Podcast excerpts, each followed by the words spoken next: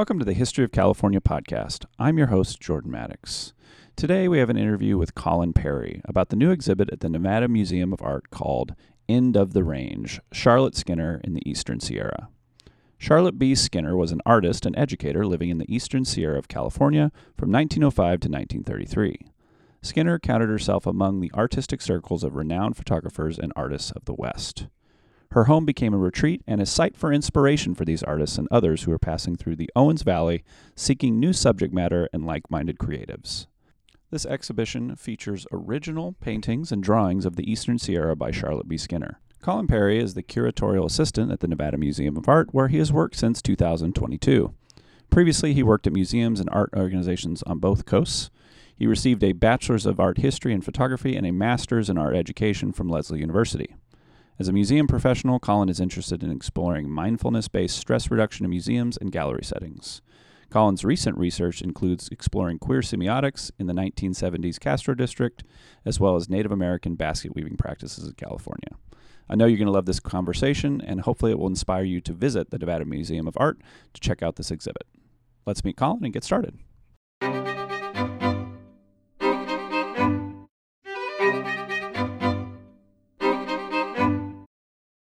Today, we're going to be talking about an artist named Charlotte Skinner. We'll start by just talking about where she comes from. Who are her parents and where did she grow up? Charlotte Butler was born in 1879 in San Francisco. Her mother was Antonia Vollmer and her father was Bernard Butler. And she, he was, we don't know a whole lot about her family and her background, kind of her younger years. We do know uh, that her father was going to be an actor and was an actor, and that she was raised by uh, her general family. So her, her, she had uh, two aunts and an uncle and a grandmother. And so it was kind of a whole family um, that raised her. And she had two brothers, Charles uh, and Joseph. And so they all lived in San Francisco. That's where she grew up and then she was very involved in the arts from a young age. Her uh, she was brought to Arthur Mathews' studio as a young girl, and she would take classes with him in his studio. And then eventually she enrolled in the Mark Hopkins Art Institute and was taking classes with Robert Aitken and Gottardo Piazzoni and she was studying landscape painting and drawing. And this was all around kind of the late 1890s, and then she 1901 is really where she's at Mark Hopkins, and that's when she's really involved in art and art making. She meets artists there who are really present throughout her entire life that we'll see even when she moves out of San Francisco. Hmm. But it's there that she meets her husband, uh, William Lyle Skinner, also known as Bill. And he was a mining engineer by, by education, but also was there in San Francisco studying with, to be a sculptor in sculpting with Arthur Putnam and uh, Arthur Putnam and Gottardo Piazzoni. And so he's meeting artists, she's meeting artists, and it's this really cool thing where these artist connections that they have in San Francisco really last their entire lives, even after they move. Um, but so they end up meeting, uh, or Charlotte uh, is in, at Mark Hopkins with Ralph Stackpole, who becomes a really well known sculptor in California in the mid century. Rinaldo Cuneo, who uh, again is a really well known painter, he has a mural in Coit Tower in San Francisco. Otis Oldfield um, and Maynard Dixon um, are kind of this group of artists who are all uh, working um, and exhibiting together in San Francisco in the early 1900s. Um, and so uh, Charlotte and Bill marry in, in 1905. And then very shortly after, they move to Lone Pine, California, which is where uh, Bill is from and his whole family. Uh, and, and, the Skinner family is really well known in Lone Pine in the Owens Valley. Up until Bill's father, Joseph, kind of the patriarch of the family, moved there in 18, the 1880 and is him and his brother are bringing coal from mines in Darwin, Virginia City, and Silver City, Carson, and Reno, all back and forth in supplies. And so she marries into this family. They move back to Lone Pine, and it, Lone Pine is this incredibly rural, remote community. It's on, if you're going down towards LA, it's on the way.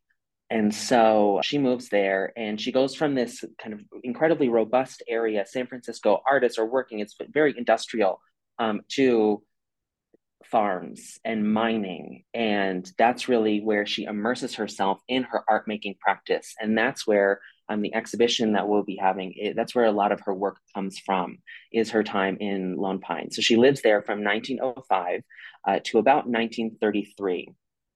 And uh, she's making work, uh, she's exhibiting this entire time. And all it's very exciting because a lot of the artists who are coming to visit or that she met in San Francisco in during her education still come out in, from San Francisco to visit her in Lone Pine. Um, so we have lots of work by Maynard Dixon, who uh, comes out for years, um, and he's bringing his wife at the time, Dorothea Lange, um, and they're photographing and painting the Skinner family. Um, and so there's a, a, whole portrait made by Maynard Dixon of the Skinners, as well as portraits made by Dorothea Lange. Their friends, Roi Partridge and Imogen Cunningham, who are really Roi Partridge is a really well-known etcher and professor at Mills College. And Imogen Cunningham was a member of the F64 group of photography. And so they're coming out and they're making work in Lone Pine. And so it becomes this journey, voyage for all of the artists who are working and exhibiting and teaching in San Francisco. When they want to escape the city, they'll come out to Lone Pine and stay with Charlotte and her family and make work and kind of relax and, and find new inspiration out there and then they'll go back to the city and exhibit all of this work that they're making. And um, do you attribute that to kind of it wasn't an intentional thing for her to kind of create an artist retreat? Or was it something that just was the gravity and force of her personality that drew people to her? Oh i um uh, i would say it definitely was her personality. I think she went out there and i think she loved the owens valley. Her artwork it's evident in that that she her artwork is a, an homage to um, Lone Pine and the Owens Valley and her life there. And I think that she had those connections and those friendships and those lasted and people wanted to come and see her. And she said i'm here. This is wonderful. I'm making art. Come visit and come make art and you can relax and how how amazing it is and how different it is than san francisco. Mm. yeah. Wonderful. And then what precipitated her move to morro bay Sure. So, in it's a really great question because it's a whole history of the family, the Skinner family, as well as what's going on with Los Angeles and the Los Angeles Aqueduct and water rights in Lone Pine. But so, to give a little context, the Skinner family has been in Lone Pine for generation at this point. They are really well known they're doing all sorts of things. They own mines, they're architects, they're engineers, they own general goods stores, and they move around a, a, lot because of Los Angeles and the aqueduct and Los Angeles purchasing the water rights. So they end up buying this plot of land and end up selling it and then moving around and moving around. Um, but it ends up coming to a head in uh, 1930 30, which is really when kind of things for the Skinner family and Charlotte and her husband Bill um, kind of come to a head, where uh, he ends up running for state representative seats because of this water rights issue in, in Lone Pine and how the Lone Pine citizens are feeling mistreated. He does not win, but it ends up kind of being the catalyst to them moving out of Lone Pine to Eugene, Oregon for about a year and she moves there and they're like we're leaving we're getting out and then they go but she's still exhibiting doing all of this. So it kind of is this unfortunate um, happenstance where they're like we can't do this anymore we need to go. So they move to eugene and then for a very brief time and i don't know what caused them to leave eugene but they end up moving to morro bay which is i do know a lot of some of her artist friends uh, william Wendt and Cadwallader Washburn live in Morro Bay, um, Bay. And so she's going out there maybe to stay with them, uh, but she deeply involves herself also in Morro Bay for the last 20 plus years of her life um, and is exhibiting. She's making new work. She is very involved in the local arts community and art scene there um, and giving, you know, tours of her home and I remember reading in my research that her home there in Morro Bay really becomes this little piece of lone pine in Morro Bay where she collected uh, Panamint Shoshone baskets and so she would decorate her entire home in Morro Bay with baskets. And they had this lantern from a Virginia City mine hanging up. And um, they had burned in different insignias from the mines in the Owens Valley onto their door in Morro Bay. So it, it really becomes this thing where Charlotte leaves and comes back, but she's always in Lone Pine and Owens Valley no matter where she goes. And I love this story because a lot of people have misconceptions. They think of artists as these kind of solo practitioners all on their own. But the more you learn about art history, is that people are always making in groups. And it seems like she gravitated to working with other people. Um, and that's what I took away from from reading about her. Well, it's it's really interesting that you mentioned that because in some ways she is, you know, she did move to this very remote rural community and she's living there by herself and she's really one of the only artists there. And it becomes those moments where the art other artists, her friends do come and visit her where you can see that she's really I, I she's really working with them and in alongside them. And I think of there's a painting that she has made. It's called the Inyos that will be in the exhibition. And then there's also a, a painting of the same exact scene of the Inyo Mountains made by Maynard Dixon. And I remember seeing this and being like, oh my gosh, I've seen this before.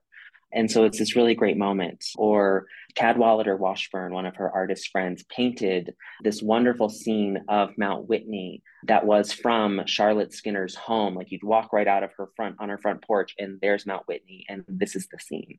So it really becomes this wonderful moment for artists in Lone Pine and Charlotte. So let's talk a little bit about history of landscape painting. Landscape painting obviously started, you know, in some ways, at least the tradition that we're talking about in Western Europe. The major one that I'm familiar with is the, you know, the Hudson River School. And how, what was the transition from that kind of period in the history of landscape painting in the United States to Western Americana style landscape painting? I will say, I think Western American landscape painting is kind of its I, I think of like the gold rush in the mid 1800s and this influx of people of, you know, we're going to move out west, we're going to, you know, strike gold and we're going to become rich. But also it's this what is this place? We don't know what it is. It's incredibly unfamiliar to so many people who are living on the East Coast in the middle of the country.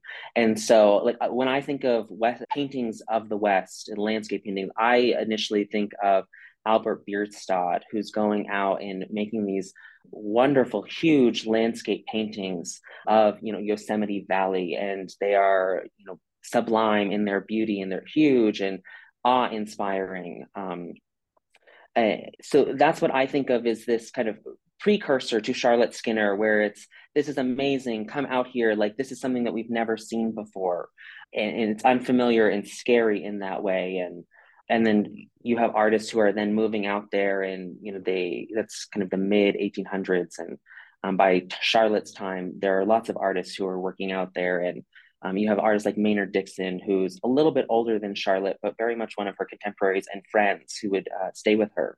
And um, he's deeply in kind of the vernacular of western western painting with cowboys and kind of the the saloons in the old west mm. which is very exciting. One of the drawings that uh, Maynard Dixon gave to Charlotte and her husband is of this really wonderful saloon image from you know the early 1900s at that point. But how would you fit her into the history of art in California within its geographical boundaries? Oh. I would say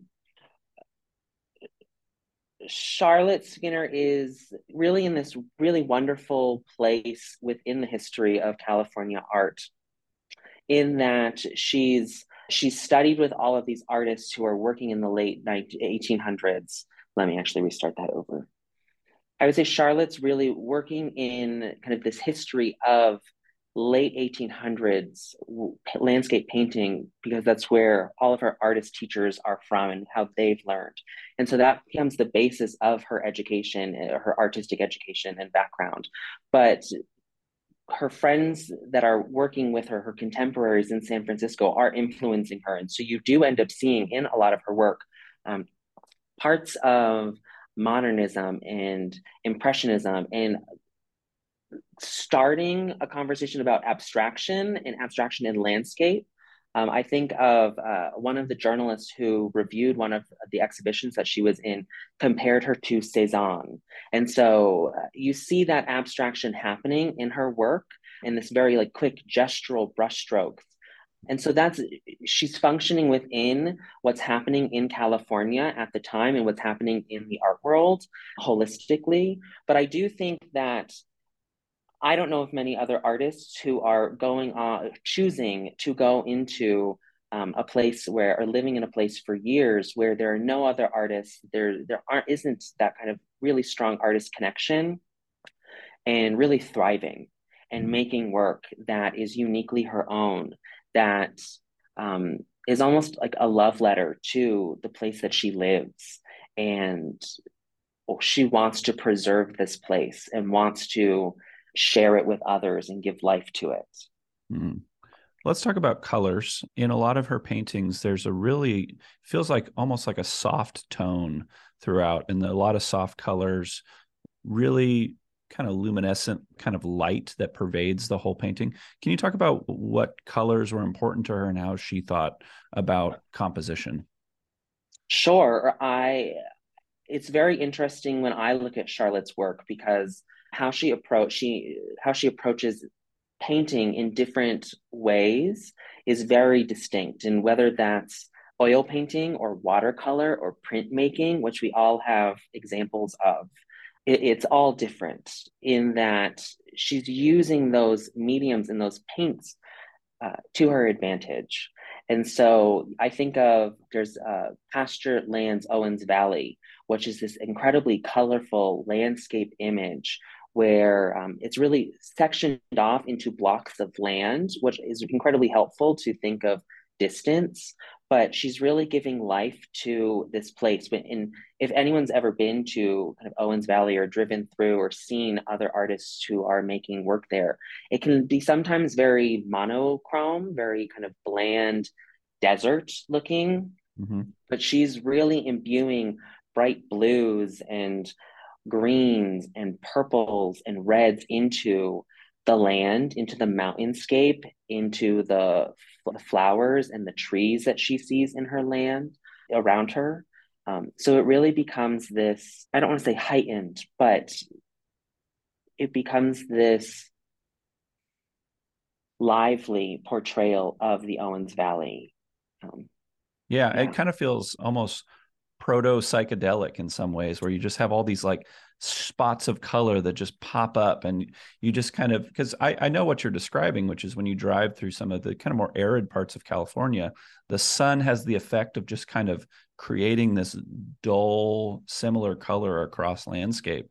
But you don't get that with her. You get all these pops but then you get these soft spaces too which contrasts really with the desert being such a hard place you're right and i, I really feel as i really feel that her work it really is this love letter to the owens valley and she's spending so much time there just painting everywhere um, that's around her and i think that that the work really only comes from that and really dedicating and dedicating that time and care to what is this place that i'm in what is do i see around me and giving that attention to everything that she sees. How would you contrast her art with uh, some of the art of similar landscapes by Maynard Dixon? What what would you say are some of the areas where they differ in how they see that landscape? When I think of Maynard Dixon, his work, I would say that he really goes for big blocks of color and big blocks of area and and that really is defining of him where i think that charlotte gives more nuance to what she sees in the areas. And that's not a jab at Maynard Dixon. I just think that he's she's Charlotte Skinner's painting in this one specific area and really giving life to you know this her her world around her and i think that she's really dedicating her eye and time to showing what this space looks like for her. So let's let's talk about a few of her paintings, some that have stuck out to me. Uh, can you talk about the use of color in her 1938 piece "Silence"? That one yeah. really spoke to me most for like first when I when I was looking through her art and just the cool colors of the of the mountain and the ice and the snow. Yeah, so "Silence" is this it's a landscape of this mountain peak And it's a nocturne image. So it was made at nighttime and everything is really monochrome in these blue hues. And so you have some kind of darker blues of the sky, and then you have almost turquoise looking snow in certain areas. And I think this image is actually really uh, exciting on multiple levels. For one, making this, I think it's very unique in Charlotte's entire body of work that uh, we don't have any other images of nighttime. Um, and I, I think you really see the silence of this place where there's no signs of life, there's no animals, there's just this open land with some rolling hills and some trees, very tiny trees off in the distance. But it's really this mountain. And it's, I just think of what that experience would be like for Charlotte to just be standing there in, you know, probably a 10 minute walk from her home, but out in kind of the Alabama hills making this painting and there's no one around her. And she just it's her and the nighttime and just what she might hear and what she might see and really how she breathes that into her images or yeah and that's that's my feeling too is when i'm hiking in the high sierra and you get above kind of the tree line and so a lot of the birds and animals are gone and it's just still and quiet and the air is so thin that you really have to breathe and the only thing you're hearing is your own breath and i i think that silence is we don't often get that silence in our lives and i think it's oh. it's precious which is what i took away from that painting let's talk about another one um, that was interesting uh, in her painting called rocks i guess and it's it's a doesn't have a, a a date on it. Where are we looking and why in that painting? So we are in the Alabama Hills, which, if you have ever been to the Alabama Hills, it is the most otherworldly place. Um, it is uh, these huge um, rock formations that are all made of kind of, they look like they're made of smaller rocks that are all just kind of stacked on one another and they're huge, gigantic. And so we're seeing right now, Charlotte is in the Alabama hills. And you can kind of, if you go there, you can literally walk through all of them. And there are kind of pathways that have just been made by time. And so we're seeing kind of these two rock formations that are in the immediate kind of foreground or right in front of us. And then in the background, we have the Sierra Nevada mountains, and which would have been like Mount Whitney, Mount Langley, Lone Pine, Mount Lone Pine, Lone Pine Peak. And so you can kind of see those mountains in the background. But this is something where Charlotte's home faced uh, the Sierra Nevada mountains in Mount Whitney, and the Alabama hills um, would have been um, 10 minute walk at most from her home uh, along the Whitney Portal Road. Um, and so this was something that was incredibly accessible to her right in her backyard. Um, and so she's, it, it's really this wonderful image. It's one of my favorites where um, it's bordering on, you know, this abstraction of what is, what am I looking at right now? And really thinking about what's in front of me. Mm. So we've talked about two of your favorites. What's one more that really speaks to you in her collection? Oh, I would say I'm going to cheat a little bit and say it's um, this series of mining images. So Charlotte and her husband owned three mines in um, right outside of Lone Pine in Darwin, which is um, close by to Lone Pine. And um, her husband was a mining engineer, and so he would go out and work in the mines, and they hired um, miners to work there. But she would also go out there and she would paint kind of these mining scenes. And so you have these structures, buildings that they would build for the miners to live in and, you know, sleep, cook, all of that. And so, and as well as kind of these kind of dug in areas where they've been mining and pathways to get up to the mines. And then you have these mountains in the background. And I think that's something that's incredibly unique to um, her work and the area. Um, and in the time that you end up seeing you really would never see kind of this mining series of mining images that show kind of really the industry of the time but in a way that's about the land and caring for the land and how we use it and these structures. Hmm.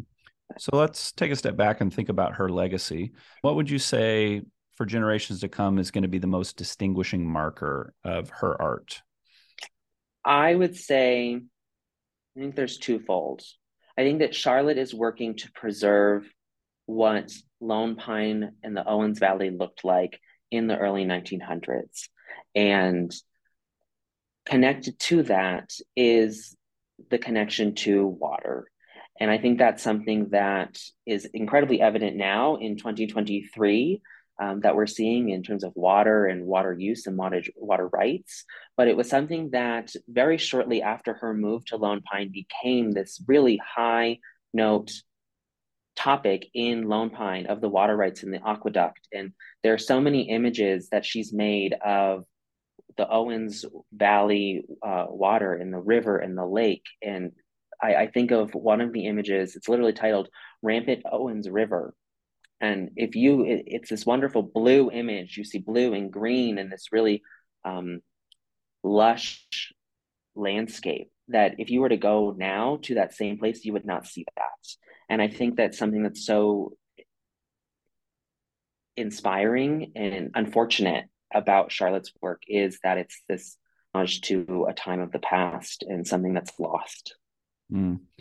And on that note, what what do you believe Charlotte Skinner has to say to us today through her art, particularly if we're thinking about the environmental movement and climate change and a lot of the things that we're reflecting on water issues fires in california what would she what would she have to say to us? I think through charlotte's art she always worked with what was around her and she always found joy in what was around her and inspiration in what was around her. And i think that's evident in her artwork. But I think if we were to ask her today, what does this all mean in 2023, today, right now? I think that she would talk a lot about finding what's around you and spending time with that. And there's something around all of us that needs time and needs attention and needs care, whether that's water rights or whether that's education or whether that's art, whatever. I would say that she would say, find what's around you and really dedicate yourself to it. Yeah, and I think in a lot of ways she kind of reminds me in her voice through her art kind of similar thoughts to Jenny Odell, who's an artist that wrote some uh, great books. And the one I'm thinking of is is How to Do Nothing, and it's about being in the place you're in and having presence and having a sense of kind of locality uh, to where you are and appreciating the landscapes around you. And her words were kind of in my mind as I was looking at uh, Skinner's art. Let's talk a little bit about the exhibit. What do we expect to see at this exhibit? Sure. So the exhibit will open in October of this year, 2023, and you will end up seeing a selection of paintings made by Charlotte during her time in Lone Pine. And that will take up about one, maybe two galleries. And then there also will be a selection of works made by her. And so that will include Maynard Dixon, Dorothea Lange, Otis Oldfield, William Wendt, Gottardo Piazzoni, Roi Partridge. And so to kind of give some perspective as to who was coming out there and who was making work and being inspired by the area. And then there also will be, Charlotte was an avid collector of Native American baskets. And so there will be a small selection of baskets that she collected in the exhibition. And do you have suggestions for people and how to approach uh, Charlotte's art? We've talked a lot about kind of context and specific, but there might be certain ways and recommendations you have for people to get the best experience out of visiting this exhibit. I think I think Charlotte does a really great way of introducing people to the Owens Valley and her art. Um, and then she also goes and plays with people a bit in terms of her style and where she's pulling her influence and inspiration from. So I think leaning into kind of those. Let me restart that. Let me. I think leaning into those paintings and moments that are more familiar and then embracing those moments that might be a little bit more unfamiliar to us. Wonderful. Last question, which is book recommendations. What are a few books that you'd recommend to the audience if they're interested in topics like these? Sure. Or I, 10 out of 10, would recommend The Land of Little Rain by Mary Austin. Mary Austin lived in Lone Pine as well as Independence, which is the town just north of Lone Pine. This is a little bit before Charlotte, about 10 years, but I would say that those are all stories um, in that book that really give life to the Owens Valley in a different way than Charlotte does.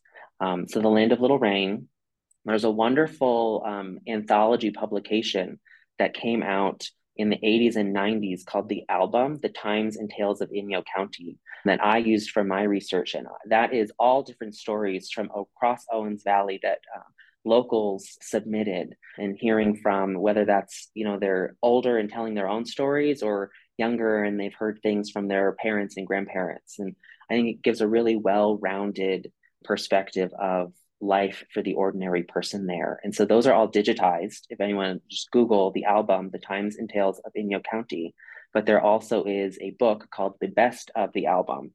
And so that is available.